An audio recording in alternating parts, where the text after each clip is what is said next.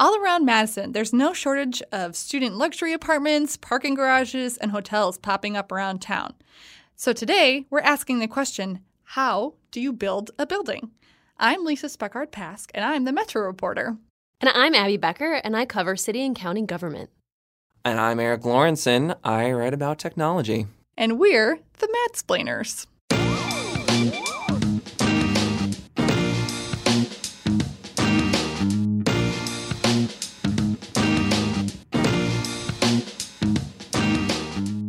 We ready for this? Um, I am so ready for this. That was that was the that level of enthusiasm is to- yeah, that's where I'm at. Good. Coming in hot. With a shovel to build. Okay. I don't yeah. know. I don't know. How do you build a building in Madison? We're going to answer that question today on Madsplainers. We have Abby and Eric here to help me explain the development process. Hi. Hi, Lisa. So excited to be here.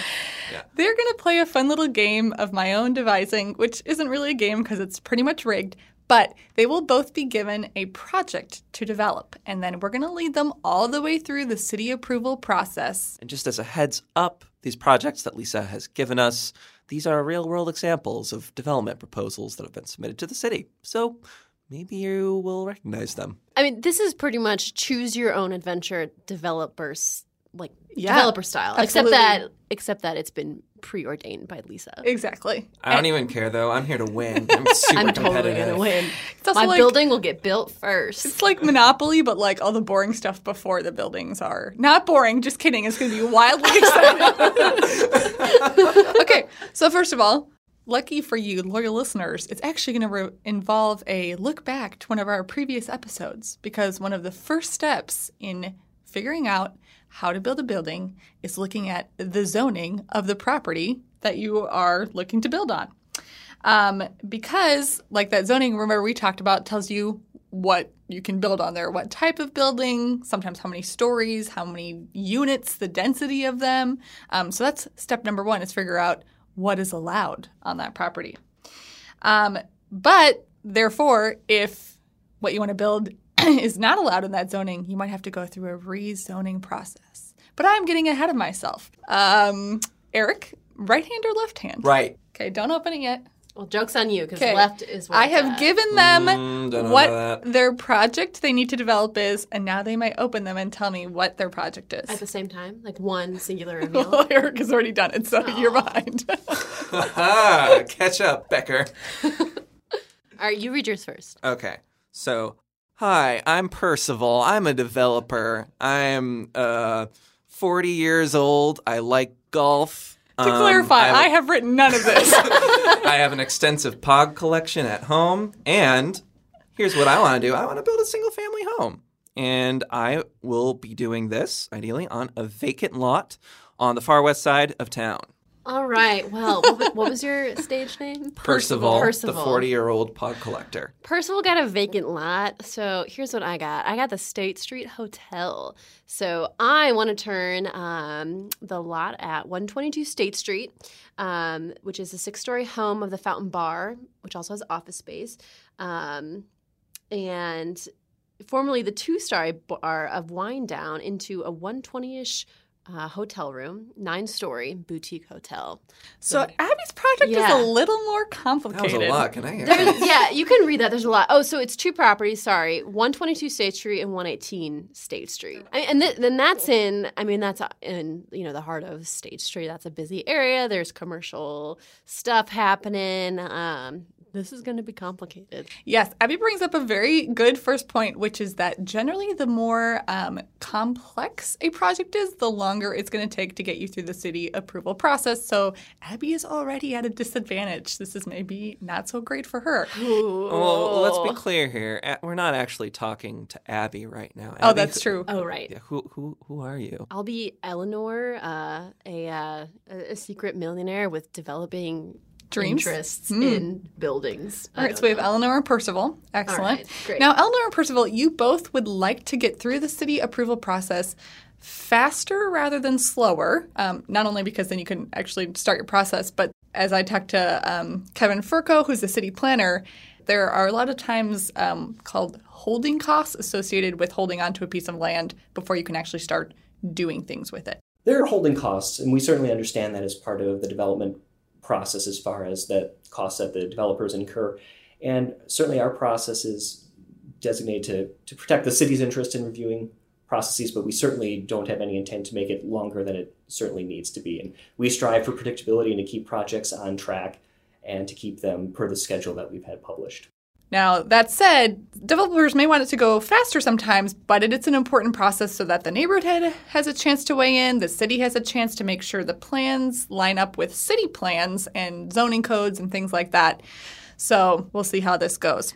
Well, like I said before, the first step in any developer's process is to look up what the zoning is on your property to see what you can build. So we'll see if your dreams are insane or not. Here is your zoning. Percival, would you read yours, please? Do you conform to zoning in the area? My area is zoned as a residential district. Oh, that's Percival good. likes this. um, however, here's the thing I've been thinking about um, 20,808 square feet of floor area, It's including garages, for what what I'm envisioning here. And that's going to require a conditional use permit. And like we talked about in our zoning episode, so conditional use means it is allowed in the zoning, but you have to get special permission via a conditional use permit. And it's not as complicated as rezoning the property. Yeah, I got the complicated one. So I need to rezone if I'm going to get this built. So uh, my project does not conform to the zoning of the area. Um, the current zoning only allows for six stories, and I wanted a nine-story boutique hotel. Uh, so that this means that I need to ask the city to rezone the property from uh, from downtown core, uh, which is what it's currently zoned at, to planned development. So this is going to be Again, going to be something. It's going to be a little more challenging for Eleanor than for Percival. So now we're going to enter what they technically call the pre application phase of the development process. So, this is when the developer, you're meeting with city officials, they're looking at your plans, maybe giving them to um, different departments for feedback. Um, the, you are at this point strongly encouraged to start talking to the neighborhood and the residents around to see what they think about it. you are required 30 days before you actually file the application to notify the neighborhood but you're strongly encouraged to like be working with them before that so we're gonna check in with your neighborhoods and All see right. what do they what do they think about this process Neighbors. Um, shockingly, people don't care. yeah, I really know. Yeah, city staff, uh, they have heard nothing from any of the residents they're okay with you building residential district. big old mansion Yeah, it's it's super cool with everyone apparently, or at least no one's making a peep about it. So, right on trend. Uh, mine is more complicated. Uh, people do have concerns. So, um, yeah, so this area, uh, the downtown area, is represented by Alder Mike Verveer. So, that's District 4 uh, downtown. So, that includes State Street. Um, and then Alder Ledell Zellers, who is District 2, that's like the neighboring district. Um, so, there's some concern. They have some concerns. Um, and those are traffic, uh, parking. There is no parking on site. So, you know, people want to use a hotel coming in from out of town. Maybe they drove, you know, where they're going to put their car for however many days they want to be at the hotel. That's a concern. Um, and then, most of all, the nine-story height is is a is a concern, especially as that you know doesn't follow the current zoning of the area, and I believe is taller than the other the neighboring buildings and the other buildings on that block. It's taller than some of them. Yes, if you've been following the situation in real life, there's a lot of discussion about the view shed and the views to the Capitol from different points on State Street. So that's been, I think the developers arguing that it doesn't affect the view to the Capitol at all. So there's a lot of controversy over this nine story height. Okay. Would it be fair to say that oftentimes when there is a project of this sort, height is kind of usually like the number one talking point? It's a it's a, it can often be a huge sticking point for the neighborhood. Um, density too, but more often height, just because it's more obviously like this is a large building. There's just a um, project approved this week at City Council of this um, technically four story development on um, Johnson Street, where they were concerned about size and density, and you will hear that a lot if you follow local development news. Okay, so you talk to the neighborhoods. You kind of t- sometimes try to modify your plans to, you know, be more in line with what staff has told you so far and what the neighborhood has told you so far, if at all possible. Then you formally submit your application. This is a big moment, guys. The guys. formal oh, application. Percival's been waiting for this. His whole life, probably. Also, what is Percival going to keep in that in that house? that yeah, twenty thousand your- square foot like house. collections of like marbles. I feel like Percival I, would have a marble I collection. told you I collected pogs, oh. Eleanor. I, I was I tuned you out. I tuned you out. I'm too. I got a complicated building to build. I don't have Yeah, time to hear your time for ramblings. Um, but once you do send in the application, they will make a ton of copies and send them to like all sorts of different um, city agencies. So engineering, traffic engineering, fire departments, zoning, police, metro transit, water utility, parks and forestry, and planning. Um, those agencies would get a chance to write comments and send them to the various committees that you guys are going to have to go through. And staff will also take a look at your plans and will prepare, prepare a report about whether they think you're meeting the standards outlined in city plans and in zoning.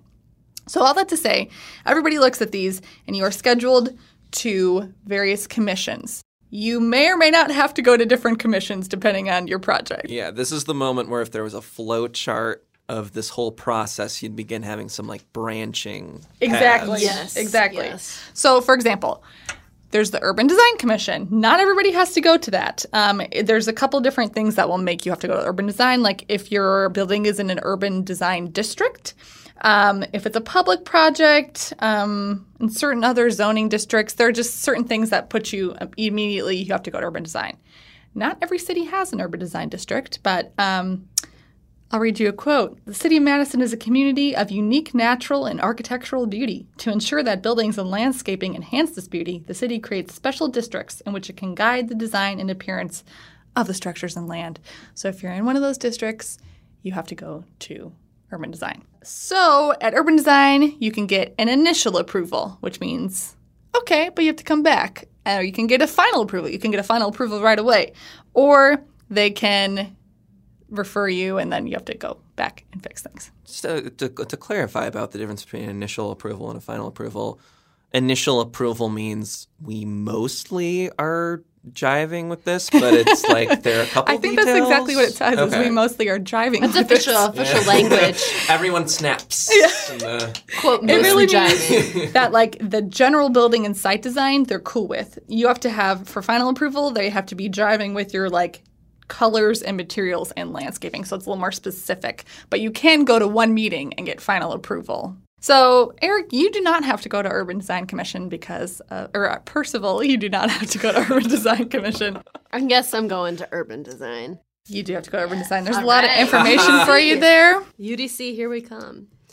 All right. So the first time you tried to go, they referred you. They said, "No, come back So later." had to come back. um, so my designs had to change multiple times. I'm remembering this now from your reporting, Lisa. Uh, The, the design started off very modern. what a long journey it's been. Yeah, but in okay, so meetings with the neighborhood um, and committees and city staff, uh, this those same concerns came up repeatedly, um, and so they were saying that the large flat building didn't fit into the rhythm and language of State Street with its narrower, more narrow storefronts, um, and it didn't pick up on the historic character of the area, um, and that also the originally proposed modern metal materials really stood out. Um, and I, I, I think I've, I've heard this before with other developments on State Street. A while, a couple years ago, there was that huge development on the 100 block of State Street, and preserving that historic character was super important in those discussions as well. So yeah, so then um, so then more there were more iterations of the designs, um, fluctuating between more traditional and sort of in between Yeah, it's traditional and it's modern. gone through many many a design at this point. Um, with in response to neighborhood and plan commission and or I mean sorry planning staff feedback has gone tried to kind of go back and forth and try to find the middle ground between more modern and more traditional design. Sometimes in your development process, you might also have to go to a landmarks commission. Ooh, I'm going there too. You I'm going. definitely are.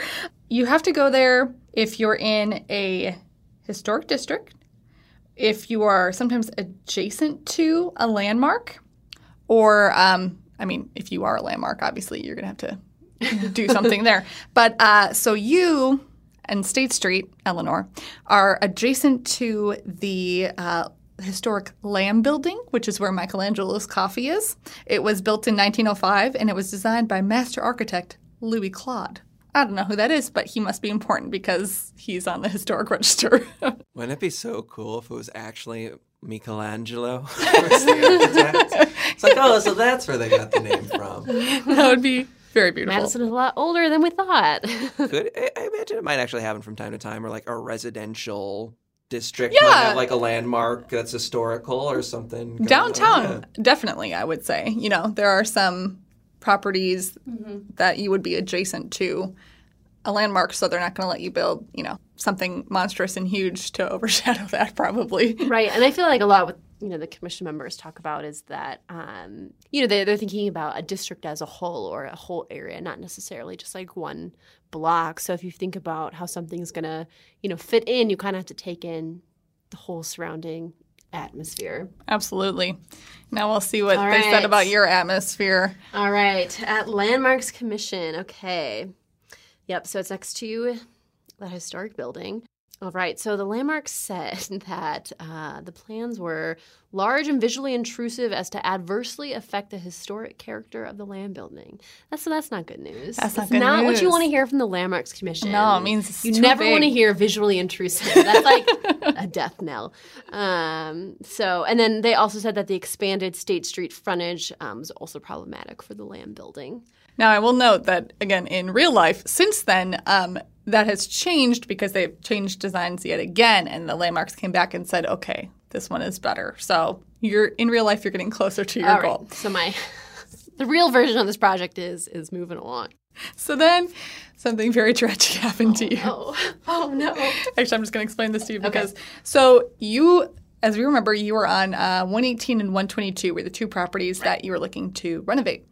Then it turned out that two other adjacent properties went up for sale, so you bought them so that you could use those properties as well. But because you added to your footprint of the building, you have to start the process all over again.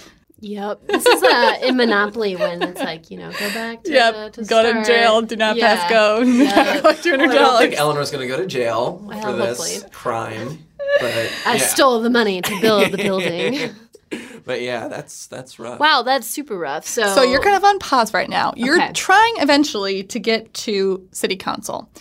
So end goal. end goal is city council. Now, plan commission comes before city council.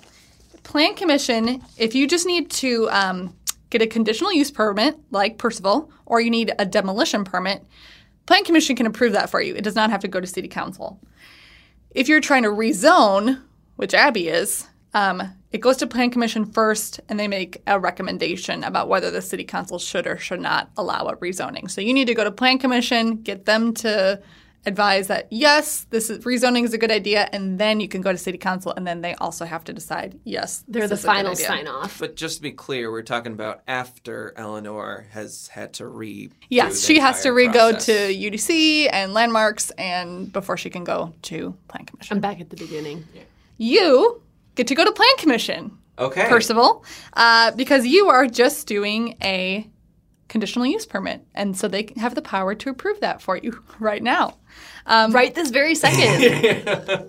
Um, planning staff wrote a report about your proposed development, and they said while this residence will be larger than a lot of the other single family homes in the area, um, they don't think it will have a negative impact on the uh, uses, values, or enjoyment, or the nor- normal and orderly development of the surrounding properties. So the planning staff said that's probably okay, and Plan Commission approved it for you. Way to They go, did man. oh my gosh. Way to go. Do I win? You okay? You almost win. oh, okay. So before you can actually start, put that shovel in the ground, you have to get an approval letter from zoning staff. That's because sometimes when you are approved for something, there are conditions on your approval. Like, okay, you can do it, but first you need to, you know, fix your lining of your driveway or you need to make it this many feet shorter or whatever the conditions may be. You don't have any conditions, so you just have to wait for the zoning department to approve it.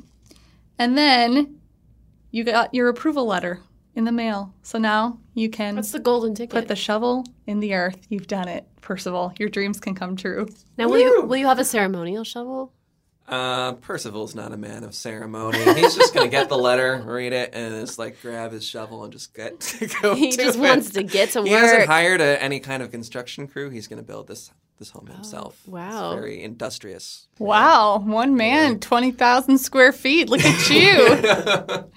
now, the interesting thing about the once you're approved by city council or planning commission, um, and then before you get the zoning staff approval, um, so that can actually take like a pretty long time. I was talking to Kevin today, and depending on if there's a ton of conditions, you really have to go back into the nitty gritty and make sure they are all met before they give you the final approval letter sign off.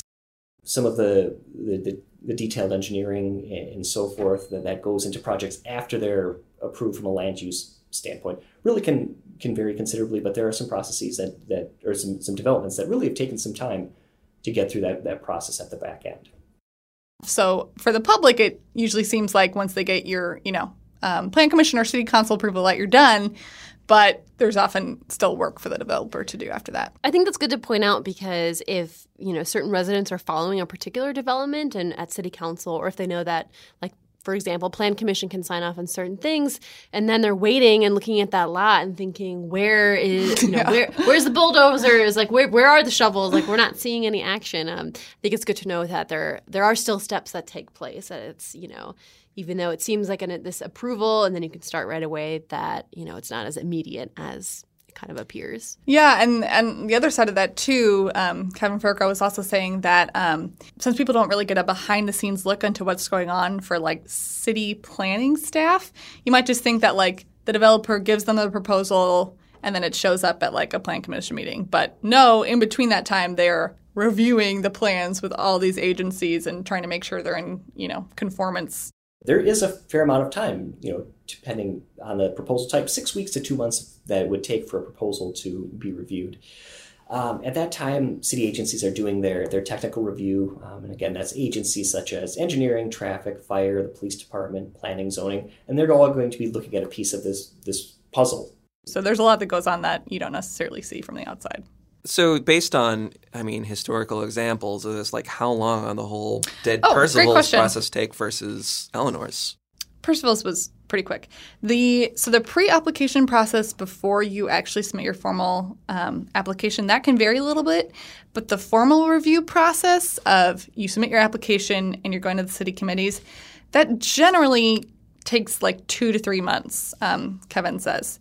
Now, if you have to start all the way back over, you're. I mean, this is already going on like six or seven months, I think, at this point. Um, so it's supposed to take two to three months but bigger, more complex projects will not.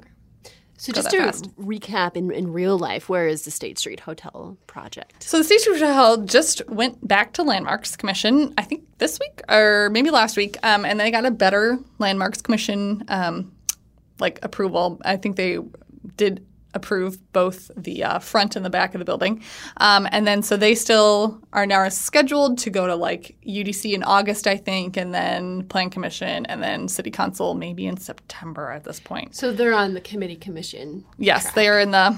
They're all scheduled up, and if they don't get referred, then that's where they will stay. All right. So, I mean, is the State Street Hotel like on the extreme end of the spectrum? It's definitely on the more extreme end. Like having to start all the way over, that does not happen. Like I don't think I've ever. I mean, I haven't been here for very long, but I don't think I've ever seen that happen. Well, I think anytime you throw in landmarks, that does complicate things. Um, I mean, a big thing is too if you're starting with a plan that is less in conformance with what the neighborhood plan says or the city plan says or zoning says, it's going to take longer because either you're going to have to keep adjusting your plans or even if you just have neighborhood opposition, you're probably going to spend a lot of time trying to get them to accept your plans.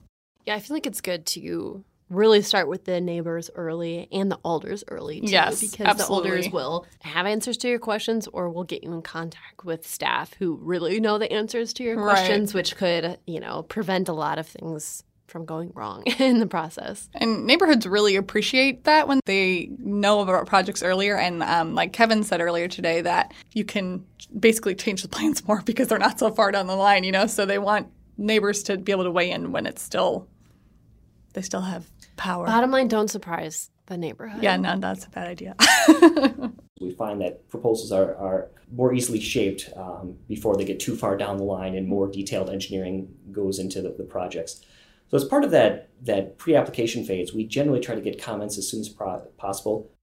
And if I could just point out also, as far as that whole public input goes, I feel like um, that's especially important in Madison, where uh, people are very interested in speaking out. And um, I mean, depending on what project you have, um, you know, so in the case of a State Street hotel, I mean, people People are gonna care about it. Yeah, and even just pedestrians who might walk by every day might have very strong opinions about it. Whereas um, what Percival over here is building. Uh, depending on the neighborhood, maybe it could be a problem, maybe it couldn't be. So This podcast could honestly be named like Madison cares a lot.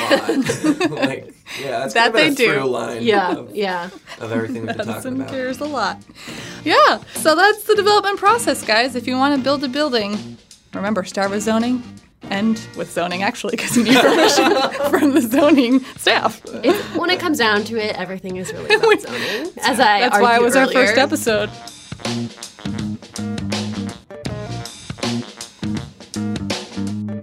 Thanks for listening. Tune in next time to learn about the Entrepreneurial Center Starting Block, where uh, Erik Lorenzsonn will give us a deep dive into that organization. You can subscribe to the Mad Splainers podcast on iTunes or anywhere else you get your podcasts. And please leave us a rating and a review. And while you're there, check out the other Cap Times podcasts like our election podcast, Wedge Issues, or our dining podcast, The Corner Table. See y'all next time. Thank you.